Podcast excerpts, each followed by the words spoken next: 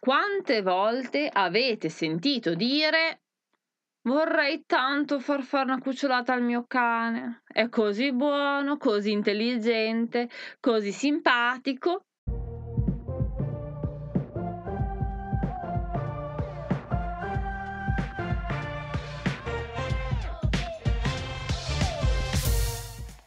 Oppure, simpatia a parte, c'è chi si vanta del proprio cane pagato tantissimo, con genealogia altissima, super bellissimo e si sente quasi in dovere di farlo riprodurre perché l'allevatore gli ha detto che è un cane fantastico. Capite bene che seguendo questo concetto eh, ognuno di noi fa riprodurre il proprio cane perché è bellissimo e ci ritroviamo sommersi di cani che riproduciamo solo per nostro diletto o capriccio. Se improvvisarsi allevatori di cani di razza con pedigree, lo sconsiglio comunque perché eh, l'allevatore è un vero e proprio mestiere, servono competenze, non solo, gestire la cucciolata può essere eh, complicato, estremamente eh, diciamo impegnativo e eh, soprattutto ci possono essere inconvenienti come eh, la morte della madre, la morte dei cuccioli, malattie, quindi non è tutto rose e fiori. La cosa peggiore di tutte però è riprodurre cani senza pedigree, incroci di razze, simil razze o addirittura meticci 100% perché questo è proprio quello che non si deve fare per andare a incrementare un mercato low cost, un mercato non consapevole, quindi persone che poi vanno a acquistare cani perché eh, costano poco, perché tanto è poco impegnativo, o addirittura il meticcio me lo regalano, quindi eh, prendo il cane senza impegno. E poi dopo eh, questi, questo esercito di cani che vengono prodotti senza consapevolezza e vengono acquistati senza consapevolezza, vanno poi a incrementare eh, gli abbandoni e eh, il numero eh, esagerato di cani presenti nei canili. Ultimo aspetto, ma non meno importante, è che questa riproduzione casuale di soggetti senza nessun valore zootecnico, ma solamente per il gusto soggettivo del proprietario, porta al eh, delle razze e alla perdita di tutta quella selezione che è stata fatta in secoli e secoli di storia. Quello che non capisco è proprio questo. Amate tanto una razza a tal punto da comprarla e poi la accoppiate indiscriminatamente andando a rovinare proprio quelle caratteristiche che tanto amate. Ci avete fatto caso negli ultimi decenni ha preso nome pastore tedesco qualsiasi cane nero focato con le orecchie a punta? Oppure che il Labrador è qualsiasi cane di colore giallo? O ancora che il maremmano, qualsiasi cane grande, bianco, un po' riccioluto, è un maremmano? Ora, questo non è eh, riconoscere le razze, non è apprezzare le razze. Ci sono tantissime caratteristiche che identificano un cane di razza, non da meno le sue caratteristiche di lavoro, e ehm, continuare ad accoppiare cani a caso provo cimento del lavoro fatto dagli allevatori seri in secoli di selezione. Disfacimento delle razze a parte, eh, che è già un peccato di per sé, c'è il problema eh, di andare a incrementare il randagismo e gli abbandoni. Certo, perché se tu che hai un cane meticcio o un cane di simile razza di nessun pregio zootecnico, eh? Intendiamo, poi sarà simpaticissimo, divertentissimo, intelligentissimo, ma stiamo parlando di caratteristiche zootecniche. E, ehm, se tu che hai un cane mh, mm, decidi così per capriccio tuo, perché vorresti fare la mamma e non hai invece un figlio, vorresti fare la nonna e non hai un nipote, hai tanto tempo libero, non sai come impegnarlo e decidi di fare una cucciolata, ecco che. Ehm, vai a fare un, un, danno ulteriore alla società, nel senso che questo, questa marea di cani che abbiamo stipati nei canili eh, continuano ad essere alimentati eh, da uh, un imprecisato numero di cucciolate casalinghe che vengono fatte con tanto amore eh, chiunque faccia la cucciolata casalinga vi dirà ma io so già chi darli eh beh certo trovare qualcuno a cui sbolognare un cucciolo di due mesi tanto paffutello e caruccio non è un problema. Il problema è che questa persona sia una persona affidabile che poi eh, tenga con sé il cane tutta la vita, lo curi, lo nutra eh, senza, senza poi abbandonarlo alla prima difficoltà. Questo è il problema.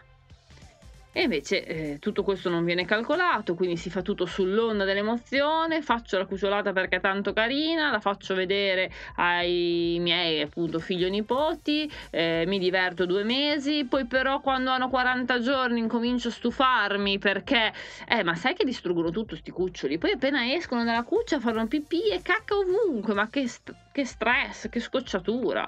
E di notte abbaiano e quindi non dormo. E quindi ecco che poi vengono dati via 40 giorni, quando per legge l'abbiamo detto più volte. Eh, non si possono cedere i cuccioli al, dopo i due, mm, prima dei due mesi di età.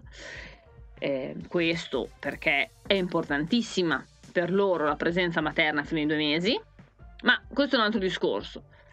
Però si fa tutto così, sull'onda dell'emozione, dell'entusiasmo, del divertimento e poi dopo i cuccioli non si vede l'ora di sbolognare al primo che passa e questo primo che passa si spera che, eh, si spera che sia una persona mh, mm, insomma che poi se ne occupi per tutta la vita, ma nella maggior parte dei casi, o perlomeno spesso, dopo aver eh, accontentato la propria voglia di cucciolo, eh, viene eh, diciamo, abbandonato. Ed ecco che i canili sono pieni, pieni, pieni, pieni, strapieni di cani. Ci sono anche proprietari che fanno cucciolate perché pensano che faccia bene. Allora vi dico già che non è così. La cagna innanzitutto non ha desiderio di maternità. Le gravidanze isteriche hanno desiderio di maternità, ma è un meccanismo fisiologico. Non c'entra nulla col desiderare cuccioli, sognare i cuccioli o voler fare la mamma non umanizzate, per favore. La cagna dopo il parto non si calma, ok? Non fa prevenzione mh, mm, né su tumori né su piometre, quindi infezioni dell'utero. Quindi non è una terapia fare una cucciolata. E eh, sicuramente non diventerete ricchi perché alla fine i costi e le spese e il tempo dedicato alla cucciolata non verranno ripagati di quello che tirerete su vendendo i cuccioli. E poi, vabbè, questa voglia di avere un figlio del proprio cane, voglio dire, mm, non ha senso. Ogni cane è unico, è a sé stante. Il fatto che voi prendiate un figlio del vostro cane non vorrà dire che sarà simile a lui né per carattere né per caratteristiche fisiche. Quindi smettiamola di pensare che il nostro cane è unico e irripetibile. Ogni scarafone è bella mamma sua, ma non, questo non è un motivo per produrre sei cuccioli, ne tenete uno e gli altri che ce ne facciamo? Tutte le volte che sento lo slogan eh, l'amore non si compra oppure adottate non comprate, ehm, non so, questo slogan mi stride un po' nel cervello. Perché? Perché sento eh, da una parte sicuramente eh, l'obiettivo nobile di incentivare le adozioni e su questo non ci piove. Però da un'altra parte sento eh, un po' il ricatto morale o come dare la colpa eh, dei canili eh, murati di cani ehm, a chi compra il cane. Cioè, come dire, è colpa vostra se i canili sono pieni, perché voi comprate il cane da 2000 euro super selezionato dall'allevatore serio. Ecco, questo non è vero, assolutamente, anzi mi dà proprio fastidio. Eh, la colpa eh, dei canini pieni non è di chi compra i cani all'allevatore, non è neanche, guarda, di chi compra il cane di simile razza cercando di risparmiare, anche se ha già un po' più di responsabilità. La colpa è di chi produce cani che vanno a riempire i canili. Questa produzione di cucciolate casalinghe infinita, questa produzione di meticci L'altro giorno mi ha scritto una ragazza mi fa: Io ho un pitbull femmina, vorrei incrociarlo con un rottweiler di mio amico. Ma perché?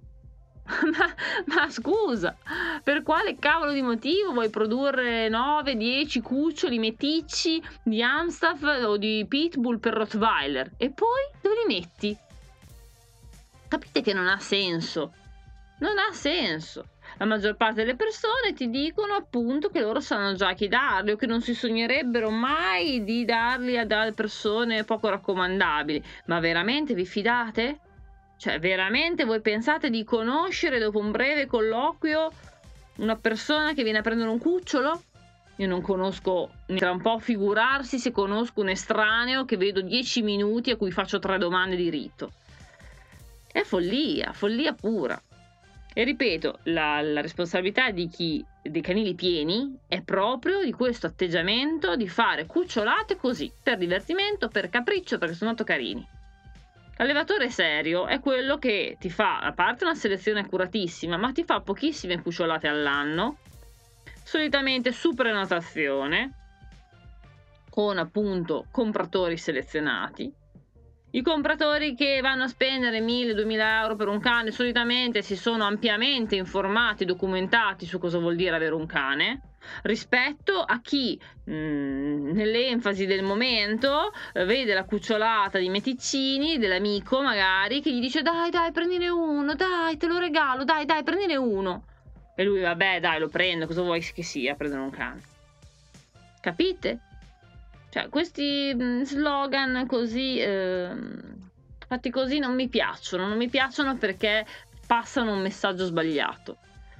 Quindi sì all'allevamento serio e responsabile, sì a chi si informa per prendere un cane e al proprietario consapevole, no a chi si diverte a produrre cani così per divertimento, no a chi prende un cane pensando che, fosse, che sia un giochino eh, e che sarà una cosa semplicissima eh, e no a chi continua a produrre cani eh, senza pedigree, simili razza, che vanno a distruggere la selezione perpetra- perpetrata per secoli. Che dire, questo è tutto. Spero di avervi aiutato a riflettere su questo spinosissimo argomento. Ci sentiamo al prossimo podcast. Ciao!